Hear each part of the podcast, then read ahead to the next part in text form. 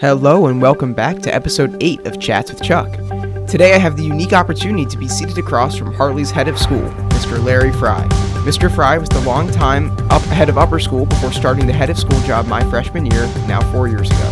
Mr. Frye, welcome.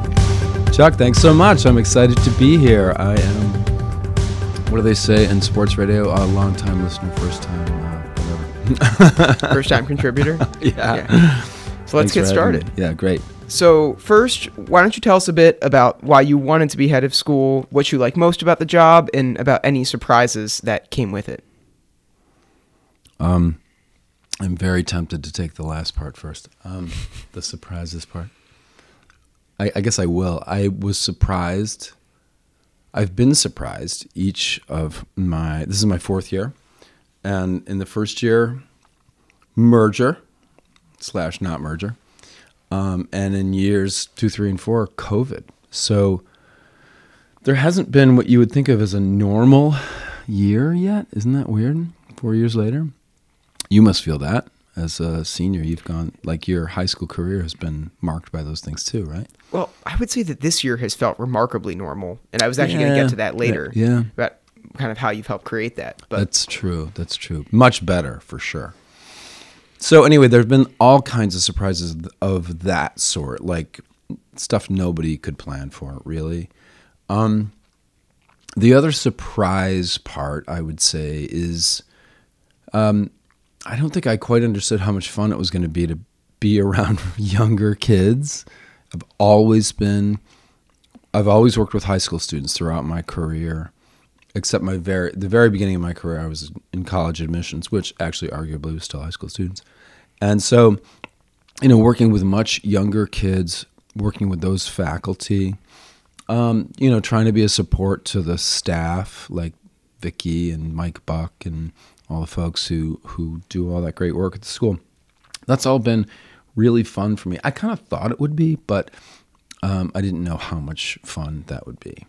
So that's all been um, those have all been variations on surprises. I would say, in terms of wanting to do the job, what I have found over the course of my career is just that I ended up being sort of drawn to the questions that ended up having, you know, kind of tendrils in every element of school life, right? From from uh, educational program to student support to like admissions and even fundraising um, to um, you know how we take care of the building and um, all, all that sort of stuff. I've just found myself drawn to the questions that end up being, you know, some analogy to interdisciplinary, right? So that that is why I think I ended up taking an interest in in in this work. It really was sort of the questions that led me to the job, not the job that led me to the questions.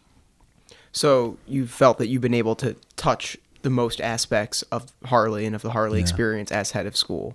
Yeah, And I, that was I, I do feel that way. Yeah, and and it also uh, it's been important to me to to hope to to feel, you know, I hope that I'm being a support to and um, a support to all these different kind of elements of the community, um, but also to learn about them, you know, and to come to understand each each thing at the school from how we run the nurse's office, which I just ran to to get a lozenge, to um, to maintenance to the English department. They're all complex and interesting in their own ways. They all have long stories with you know kind of intelligent and well-meaning people behind every one of them, and that's been really interesting. Um, and to try to help improve and reshape as we go forward, while um, understanding that backstory has been important and, and kind of fun.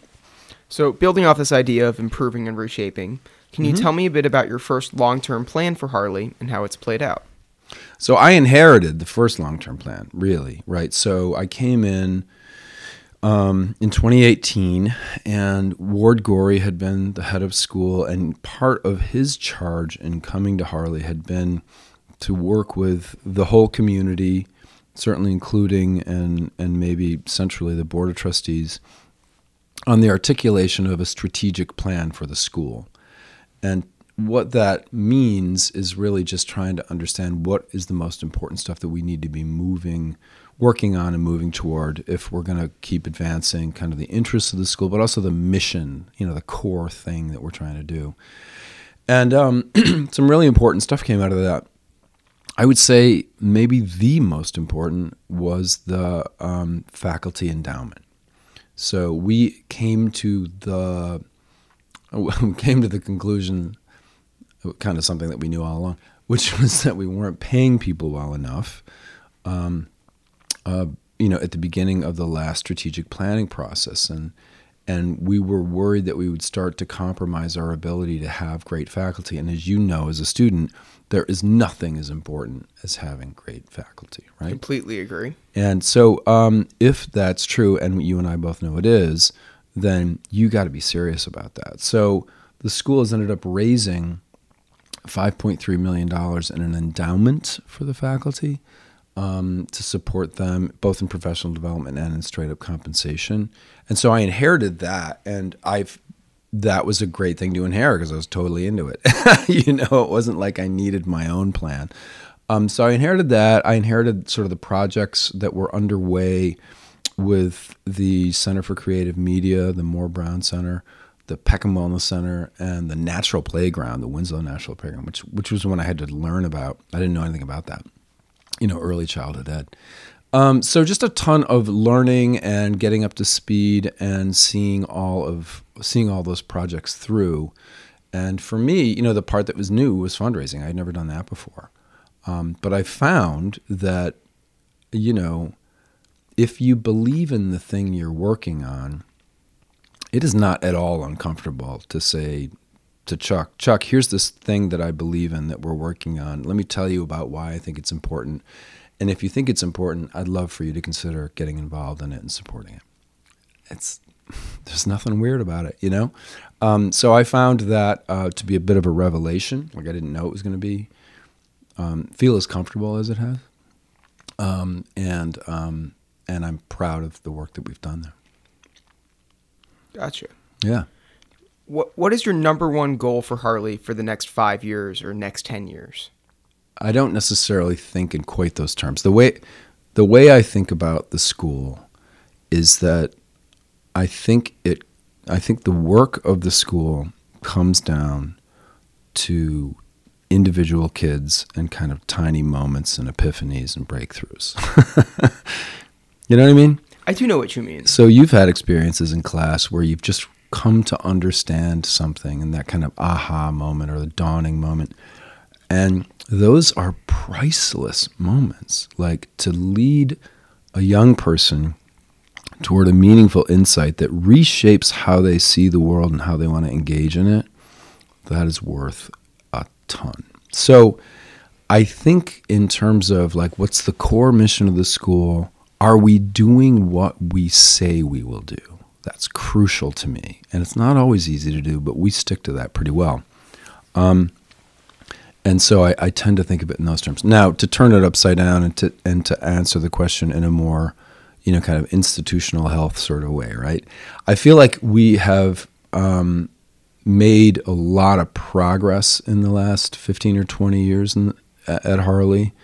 I think the school is I'm knocking on wood as I say this, but you know, pretty well regarded in the community. Um, it's not like everybody sends their kids here or wants to, but but people who know about it know that the school does good work. I'm proud of that, um, and um, you know, kind of positioning ourselves for, as it were, an entire second century, right? So when I started, it was right after the centennial, and the idea was like, okay, well, we that century was pretty good. you know, what's the next one going to look like? Can we last through another century? Oh my God.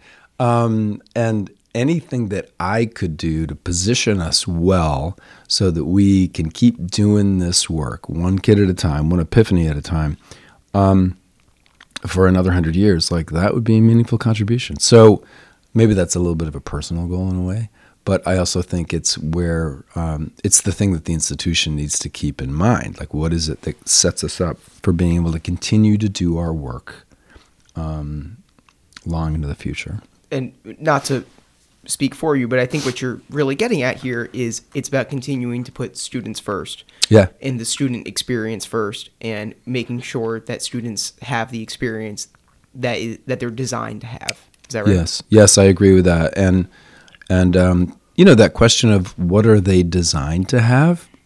That's a super interesting question, right? So um, around ten years ago, um, a, a, a, a parent came to the then head of school, Tim Cottrell, and said, I'd like to help you build a green addition. That was the language at the time. And a couple of years later, that turned into the Commons. And so the Commons is a, like a physical manifestation of a commitment to education for a sustainable future, right? Um, and that has reshaped the question of, you know, what is a Harley education? Well, now it includes that. And that's a meaningful reshaping of it. And that is a really incredibly interesting piece of work. Like, how do you stay, how do you do, as I think you've articulated in one of your questions, how do you do the stuff that's sort of classic, foundational um, learning? Like, every kid who graduates from Harley writes really well. Um, that's foundational to us. Every kid who graduates from Harley is mathematically solid and literate. That's foundational. But meanwhile, the world evolves, right? And the climate crisis is is the most is the easiest, you know, kind of example of like, well, that's an existential crisis for the Chuck Rutbergs of the world. What do you do if your responsibility is to educate those people so they can go out and and do something good in that area? So those are the questions that we kind of wrestle with all the time. That each discipline, you know, an English department meets, they're wrestling with that. The administration wrestles with it. We all do, and that's fascinating work.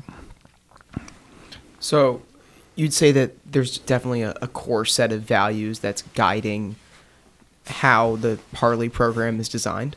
Oh yeah, there's definitely a core set of values um, for us, and I think it it guides both the educational program and kind of the cultural work of the school, if you know what I mean. Do you think you could state those values? Yeah. Um, I would say kind of number one is joy in learning. I would say number two is academic excellence. Number three, um, the cultivation of a strong sense of community. Um, number four, um, uh, wellness in each person. That's inarticulate, but um, physical and mental wellness. And number five, sustainability. Let me dial, let me spin the tape back though for a second. I started with joy in learning. And I wonder sometimes if people mistake what we mean by that. So, my sort of educational philosophical orientation is what used to be called um, the progressive ed movement, which was started by John Dewey in in the United States and is a worldwide, you know, kind of um, educational philosophical movement in the early 20th century.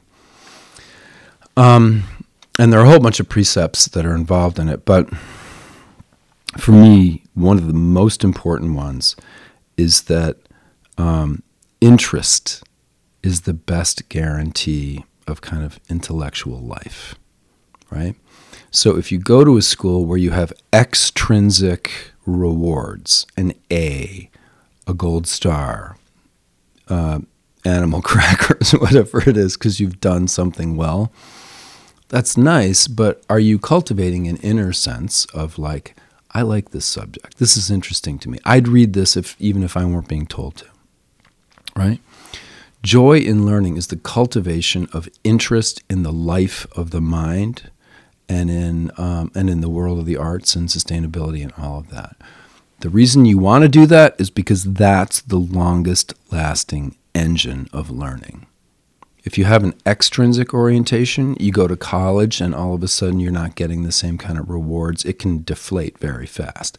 But if you go off and you kind of think like, well, I, I, this anthropology seems interesting to me, I'm going to take that, um, or women's studies is interesting to me, I want to try that, or microbiology. you know, if you're coming from a place of intrinsic interest, that is something that carries you all the way through. And and the life of the mind is is kind of a joyful way to go through life, right? So the people who work here, they're kind of learning and thinking and and engaging with the arts all the time. When I was upper school head, one of the things we would do when we would get back together in the fall is we would share with each other like one thing, one work of art that we had engaged with that summer, whether it was like a you know, it could be an Avengers movie, you know, or it could be a book, or it could be a piece of music, or whatever it was, a concert they had gone to. And it was so interesting because everybody is living that way. And it's something that we wish for for our kids. So that's why joy in learning actually is number one, as opposed to academic excellence being number one, because the joy in learning is kind of the engine, really, of academic excellence and, and some of the other qualities too. And I, I think just as with the student perspective, I think that joy in learning is something that's been instilled on me and my peers, and yeah. it. I guess at least for me, it's something that is taught a lot at home too. I, yeah. I can't tell you exactly where it comes from, for me, but it's it's a value that I feel my teachers do push. yeah. Do make sure that we get here. That's a great point, though. To what extent is it school, and what what extent is it home, and are they aligned? That's a that's a big question. It's important. So, mm-hmm. kind of shifting topics here mm-hmm. to something a little more specific, but yeah. where where do you see Harley in the ongoing so-called culture wars around yeah. education? At least as a student, I don't tend to see parents in the community being vocal about not liking what their kid is learning. Right. But how does Harley deal with issues like that when they do arise? In a way, you're not shifting topics because the previous conversation about um, I'm not sure how much of this is from my parents and how much of this is from my teachers, right? Um, uh, because Harley is lucky in that it has a clear educational philosophy and a clear sense of what we're trying to do. That's actually not something that's true at every school. Um, and it is an enormous strength for us. So when people come to the Harley School, they see like the first line of the school's mission is we are a diverse, inclusive school. If you don't want that, don't don't carry on with the admissions process, right? Um, you take a walk around the school and you see it's kind of fun. It's it's um, it's a, a little uh, probably more boisterous than some schools, right? If you don't want that, don't carry on with the admissions process. You keep walking around, you see that there's a, a hospice program, and the, the school, the upper school teaches world religions and stuff like that. So the fact that we are able to, that we're coming from a distinctive place in terms of what we're trying to do, and that our program is really distinctive, I think means that most parents are really well aligned. If you know, it's like they don't, they know what they're getting into. We want to be clear with people like, this is who we are and where we're trying to go. Um, so there shouldn't be any big surprises or things like that as we go along. So that is why I think, that's my thesis, um, that we don't have as much of that kind of, um, you know, kind of roiling mishigas that a lot of communities tend to have around whatever the culture war debate of the moment is. And one thing it's one thing after another with the culture wars right? So um, we have tended to have much more like-mindedness um, but at the same time there are people who test us and they want to know well why are you doing why are you doing what you're doing? And that's a question that we on the school side should always be ready to answer. If we don't know the answer to that we shouldn't be doing it you know what I mean? Yeah. People are asking you why are you why are you teaching what you're teaching, and you don't have a good answer for it. You need to go back to square one. you, you, know, you need to get it together on that front uh, because that is just a really important part of our being who we say we are and are fulfilling the mission of the school. So it's about putting that purpose and mission first. Yeah. And people have to buy into the purpose and mission, and if they do, they're going to be happy with what's being taught here. I think that's exactly right, and I think that's why why it works. You know, it works for a ton of people, and they know what they're getting into, um, and they know where we're going. You know, one of the great gifts in that area is to have like uh, Kirsten Allen Reeder, who's an alumna and taught for you know 20 years in the middle school. She's deeply rooted in the program and the philosophy and culture of the school. Amanda Patterson, her associate director of enrollment, also her kids went through here. She knows it that way. Cheryl Skiba, who was here for 39 years and just retired. I mean, that kind of depth of understanding and deep rootedness in the life of the community is part of what makes it work. People who really know who we are and where we're trying to go are the first people that visitors get to know. That makes a lot of sense to me. Mm-hmm. So, another common issue in education is teaching classical works or skills yeah. uh, and more traditional stuff versus teaching topical contemporary issues. As a student, I think that Harley's done a very good job to kind of do both of those things. Yeah. But a lot of schools don't. So, can you talk a bit about how you've been able or how Harley's been able to to do that? Yeah. It's not me, it's the faculty, right? Um and we That's do we do we do work together. Um but um that's a great question, Chuck. I you know, there are some things that are non-negotiable, right? If you don't know what 7 times 8 is, it's going to screw you up all the way through calculus. It's going to screw you up in AP stats. Um excuse me. There are certain things that you just want to get down. Otherwise, everything is a big pain the rest of your career in that discipline. Um, that's true in languages and mathematics. It's true in my discipline, which is English. It's kind of true everywhere. Um, so there are some things that just feel kind of non-negotiable. How you go about teaching the non-negotiables is still an interesting question. Is it just rote memorization, or is there something more fun? You know, that's still a meaningful question. But me, but what you're asking is like beyond those fundamentals. You know, given like I think you're pretty interested in history, right? Um, history is the great example because if if you're teaching, um, well, let me back up. Uh, so I'm going to back up to educational philosophy again.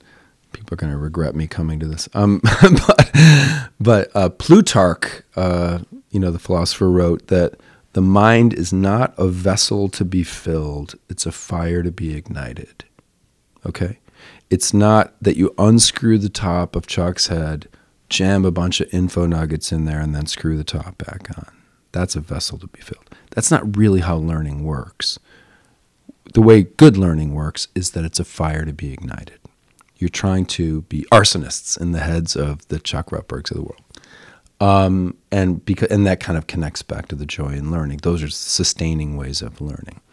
So now back to the history question. If you're thinking about learning as filling a kid's head full of info nuggets and then screwing the top on and sending them down for a test, well, with history, it's like just a massive avalanche of facts, dates, and names, and and it becomes this kind of collection of um, you know unrelated info nuggets that is can be an incredibly boring way to engage with what should be an incredibly interesting discipline.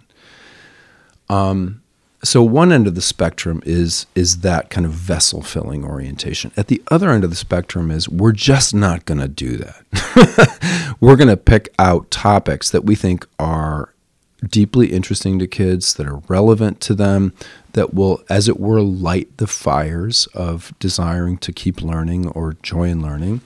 Um, and we trust that when they run into material that we haven't quote covered with them unquote that they will know how to go and get it. So at the harley school you know you spend an entire trimester on dissent in american history and it's a thematic organization as opposed to you know, kind of running through, well, now it's 1858, what happened that year? Well, now it's 1859, what happened that year? Um, so our orientation is pretty different in in that regard. And so that is that leads us to being able to make choices like, well, we should be doing a lot of what are we doing in modern global right now? What's the discussion um, about uh, Ukraine and and Russia and Poland and whatever else? So um, it allows us to pivot um, in a way that that I think keeps things relevant. When COVID first started, you may remember. I don't. Were you in tenth grade? Tenth grade. Yeah, Yes. that was so. All of a sudden, people are pulling apart the question in chemistry class of what's the chemical composition of hydroxychloroquine, right? Uh, we were able to pivot that way because that's more of our orientation. I have to say that history question was a very, I guess, personal one for me. History's Yeah. been my favorite subject. I've Yeah. taken a lot of extra history classes, but I've always kind of wondered why in the required history classes Yeah. they we weren't learning what someone might call like fundamental pieces of history. Yeah, you know, right. it, they were always interesting. I always Right. loved them, and I this I guess this makes a lot of sense to me that it's about getting people to love and enjoy history. Yeah. And that's when they go on to college and take history classes, or even better, just read history books as Right. an adult and as a person, right? So in your case, you've filled the gaps because you're interested enough to want to think like, well, wait, what is the what is what is uh, Kansas burning? Right? what is that? Um, or um, is it Kansas burning? Yeah, Bleeding Kansas. bleeding Kansas. Thank you. Gosh, um, you know, you'll go and dig it up um, because it's lit that kind of fire in you. I think But- we actually spent a lot of time on Bleeding Kansas. Oh, did you really in Yeah. class? Okay, so there. You Oh, go. that might have been a push though, which was Yeah. a elective. Yeah. Um, but you can see though, Chuck, nonetheless, that there are these are trade-offs that you make.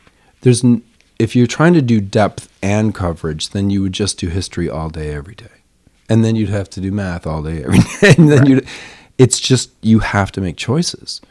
Um, and and so what are the choices that you think stand the kids in the best position when they go off and face new challenging material, very challenging material when you get off to um, Washington and Lee or wherever you might be going, and um, and we think the choices that we're making are are better in that regard. So always choices. Huh.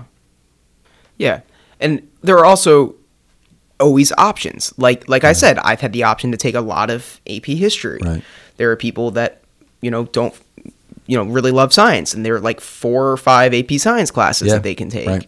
Yeah. And so those are really wonderful things that Harley offers. And I, I've always appreciated that it's such a small school. We somehow manage to have all these options for courses. it's a trick, you know. I mean, to offer whatever it is, 18 AP classes and stuff like hospice and capstone in such a frankly tiny school is very unusual, um, and it's it's a credit to the to the faculty and and um, folks like uh, Ms. O and Ms. McDowell for pulling that off. What would you say are the biggest advantages and drawbacks of being such a small school? I think it's overwhelmingly. It, I think it overwhelmingly confers advantages. I agree. In the in the in certainly in the intellectual realm in in the academic realm it confers a ton of advantages. Getting to know Sheridan as well as you do um, getting to know Foster as well as you do getting to know all of your teachers as well as you have is just very powerful. And that's true um, both on a kind of classic academic achievement level but also kind of on a personal growth level right? Because we see you as much as we do every day, um, the little changes in body language jump out at you. I believe it or not, I see it. At, I I greet the middle school kids out front for the bus. I see it in them. You know, sometimes I'll see a kid come off the bus and their shoulders are slumping, and they usually bound off the bus, and all of a sudden I'm thinking to myself, "Hey, I wonder what's going on with that kid." And it's that kind of close attention to detail that the that the scale makes possible because it's as small as it is. So I think overwhelmingly it confers, you know, mostly benefits. There are a few drawbacks because we're as small as we are. Even though a minute ago we were just talking about how we're nonetheless able to offer so much, there are some things we can't offer Like a football team. that we wish we could. exactly, exactly. Um, and uh, and and that's that's too bad. You know, I mean, there's some things that you know there have been kids who've who've left the school who would have loved it, but you know, let's say lacrosse was so important to them, they decided to go somewhere where they could play it, or um, whatever it might be. Right. I do think there's one other thing, and that is in the social realm, it can be for some kids hit or miss. You know what I mean? So uh, I had three kids who went through here, and for one of them, um, my daughter Liz, she came in and um, a lot of the kids had already kind of sorted sorted out in terms of their social connectedness, and she came in in middle school, and so it took quite a while for her to make the connections. Um, as small as we are, that just limits the numbers. You know what I mean? So, um, and particularly, it's it's until middle of high school that people basically are just associating with with one gender in most cases which is crazy, but it's true. Um, and uh, and so you know that that number can be relatively small. So it uh, that in my mind is is you know is is double edged. On the one hand, I'm saying that's that there's a sense of which is a drawback. I also think on the other hand, it's like you graduate with 40 siblings, and that is a wonderful benefit too. Um, you know, siblings are complicated, but um, but by and large, it's uh, to the benefit. And I, I think when you say the social thing is hit or miss, a lot of that is going to vary by class Yeah. more more than by individual. That Totally. you have to get a group of kids Yeah. who's committed to forming a good community and Right. to doing things for each other and to caring about each other. Yeah. And um, and the chemistry and character of each class really vary can vary quite a bit. Even though the school is very articulate about what our values are and you've been learning about um, you know love is something if you give it away you end up getting more since you were a tiny kid. And um, nonetheless the character and chemistry of a given class can be really different from one year to the next and one or two kids makes a big difference this way or that. So